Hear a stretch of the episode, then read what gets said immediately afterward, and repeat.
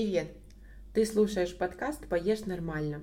Колбаса – это далеко не первое, что приходит в голову при этой фразе, потому что считается, что делают ее из чего угодно, кроме мяса, и ходит огромное количество страшилок. Грустно, но многие из них близки к реальности, и чем дальше, тем сложнее найти на полках нормальную колбасу, а прилавки всех магазинов заваливают ерундой.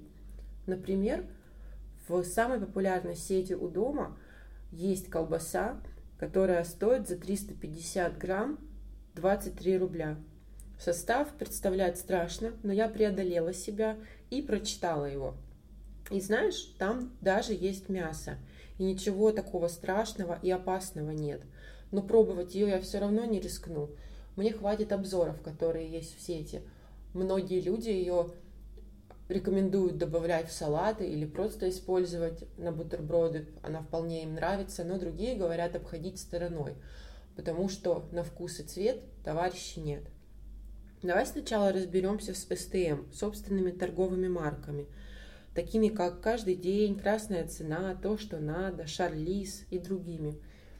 Ты наверняка их видел и покупал. Задумывался когда-нибудь, почему каждая из них представлена только в магазинах одной сети. А изучал адрес производства? Если да, то ты наверняка заметил, что у одного и того же продукта он может меняться от случая к случаю. Почему так? Да потому что СТМ – это товар, который торговая сеть заказывает у производителей и выпускает под своим брендом в своем дизайне. А происходит это так. Например, в сети начинает хорошо продаваться какой-то товар, и сеть хочет заработать на этом еще больше. И тогда она обращается на разные заводы и дает задания, типа сделайте мне вареную колбасу или вафли такого-то веса, с таким-то сроком годности, с такими-то вкусовыми качествами, и чтобы стоимость, входящая к ним, была не дороже стольки-то рублей. И говорит, какой объем собирается заказывать ежемесячно. Иногда а, производитель не способен обеспечивать полностью всю страну нужными объемами. И тогда он делает, например, один месяц делает этот производитель, на другой месяц обращаются к другому производителю. Либо один производитель делает на ЮФО, а другой делает на центральный регион. Как это отражается на нас с тобой?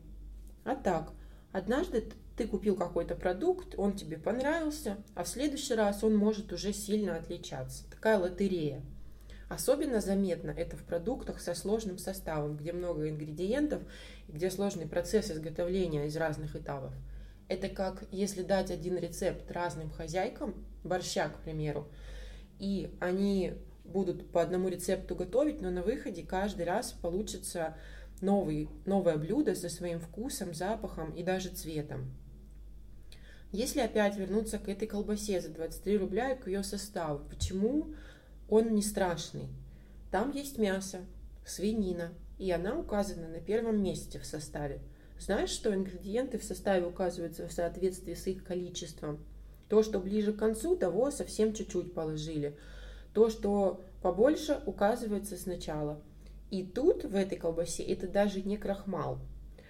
А второй идет мясо птицы механической обвалки. Иногда его еще сокращают до МО. Что это за такой зверь? Ну, обвалка – это процесс отделения мяса от кости. Она бывает ручная и автоматическая при помощи механизмов. Ручная более трудоемкая, и после нее остается больше отходов. Она была испокон веков, поэтому никто никогда не напишет мясо птицы ручной обвалки. Просто мясо птицы и все. А смех обвалкой в готовый продукт могут попасть хрящи, кости. Точнее, в 90% случаев они попадают. И производитель этому только рад, ведь у него увеличится количество фарша на выходе из одной и той же курицы по сравнению с ручным методом. Но мне, как потребителю, мехобвалка нравится меньше. Просто даже сама суть поедать хрящи и кости так себе.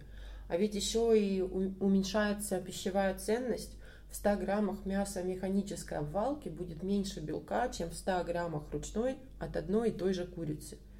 И к тому же фарш э, будет более жидкой консистенции, значит потребуется использовать больше загустителя. Короче, Подкаст «Поешь нормально» не рекомендует колбасу с мясом птицы МО. На что еще стоит обратить внимание? Крахмал. Принципе, сам по себе он не вреден, но если ты захочешь поесть крахмала, то можешь купить его отдельно, а не покупать в колбасе, которая стоит 500 или даже 1000 рублей за килограмм. Смотри, чтобы он хотя бы был не в начале списка в составе, потому что совсем без него колбасу найти сейчас практически нереально. Если а, мы говорим о сырокопченых колбасах, там в составе стоит обратить внимание на молочно-кислые бактерии. Их используют для ускорения процессов созревания колбасы. Это не страшно, но придает готовому продукту специфическую кислинку, которая нравится далеко не всем. И еще такая колбаса э, по консистенции более мокрая, что ли, больше похожа на сервелат, на полукопченую колбасу. Зачем это нужно производителю? Тут легко и просто.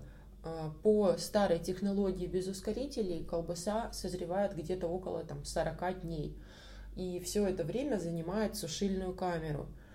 А, объем этой камеры ограничен. Когда изобрели ускорители, процесс может занимать от двух недель до 20 дней, то есть в два раза он сокращается, и, соответственно, производитель сможет сделать, а потом продать в два раза больше колбасы. Конечно же, это выгоднее и интереснее. Хорошая колбаска без ускорителей из мяса свинины или говядины будет стоить около полутора тысяч рублей за килограмм. Но на нее часто бывают акции, скидки, и вообще это продукт не на каждый день, а больше праздничный или для того, чтобы побаловать себя.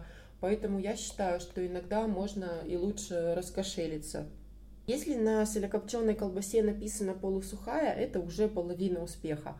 Найти ее можно только либо в больших гипермаркетах, а, либо в обычных магазинах у дома только в период перед праздниками, перед Новым годом, иногда еще перед 8 марта ее привозят другие дни она не востребована из-за своей высокой цены у покупателей. Моя боль – это выбор и покупка деликатесов, таких как карбонат э, или грудинка. Сегодня просто не найти на полках такой продукт без крахмала или других загустителей. Поэтому, когда мне нужно такое купить, ну, не знаю, например, для приготовления солянки или на праздничную нарезку – то я, во-первых, ориентируюсь на имя производителя, на бренд, а во-вторых, уже просто приходится включать интуицию. С вареной колбасой все намного проще. Достаточно ориентироваться на категорию. А, это как сортность. На каждом продукте мясном производитель по закону обязан размещать надпись «Мясной продукт такой-то категории». Они обозначаются буквами – под этими буквами э, скрывается процент содержания мяса. Э, чем он больше, соответственно, тем больше мяса. Но проценты запоминать сложно. Я тебе предлагаю взять на заметку другой способ. Например, категория А – это абсолют, то, что нужно смело покупать. Б – бери. В – выкинь. Г – ну, сам понимаешь. И по этим категориям также можно ориентироваться и выбирать э, пельмени, паштеты и любые мясные продукты. Возникает, конечно, резонный вопрос. Можно ли вообще верить тому, что написано в составе? Или э, производитель может там написать все, что угодно, половину не написать и так далее? Я могу тебе сказать по своему опыту. Большим крупным производителям гораздо важнее репутация, и поэтому проще вынести на состав то, что содержится в продукте, чем что-то скрыть и потом, например, не пройти проверку федеральной сети при приеме э, этого товара или вообще попасть в какую-нибудь популярную передачу на телевидении э, с тем, что состав не соответствует. Смело покупай колбасу, учитывая эти рекомендации, и поешь нормально. Если есть что дополнить или хочешь меня о чем-то спросить, мои контакты есть в описании подкаста. Пока-пока.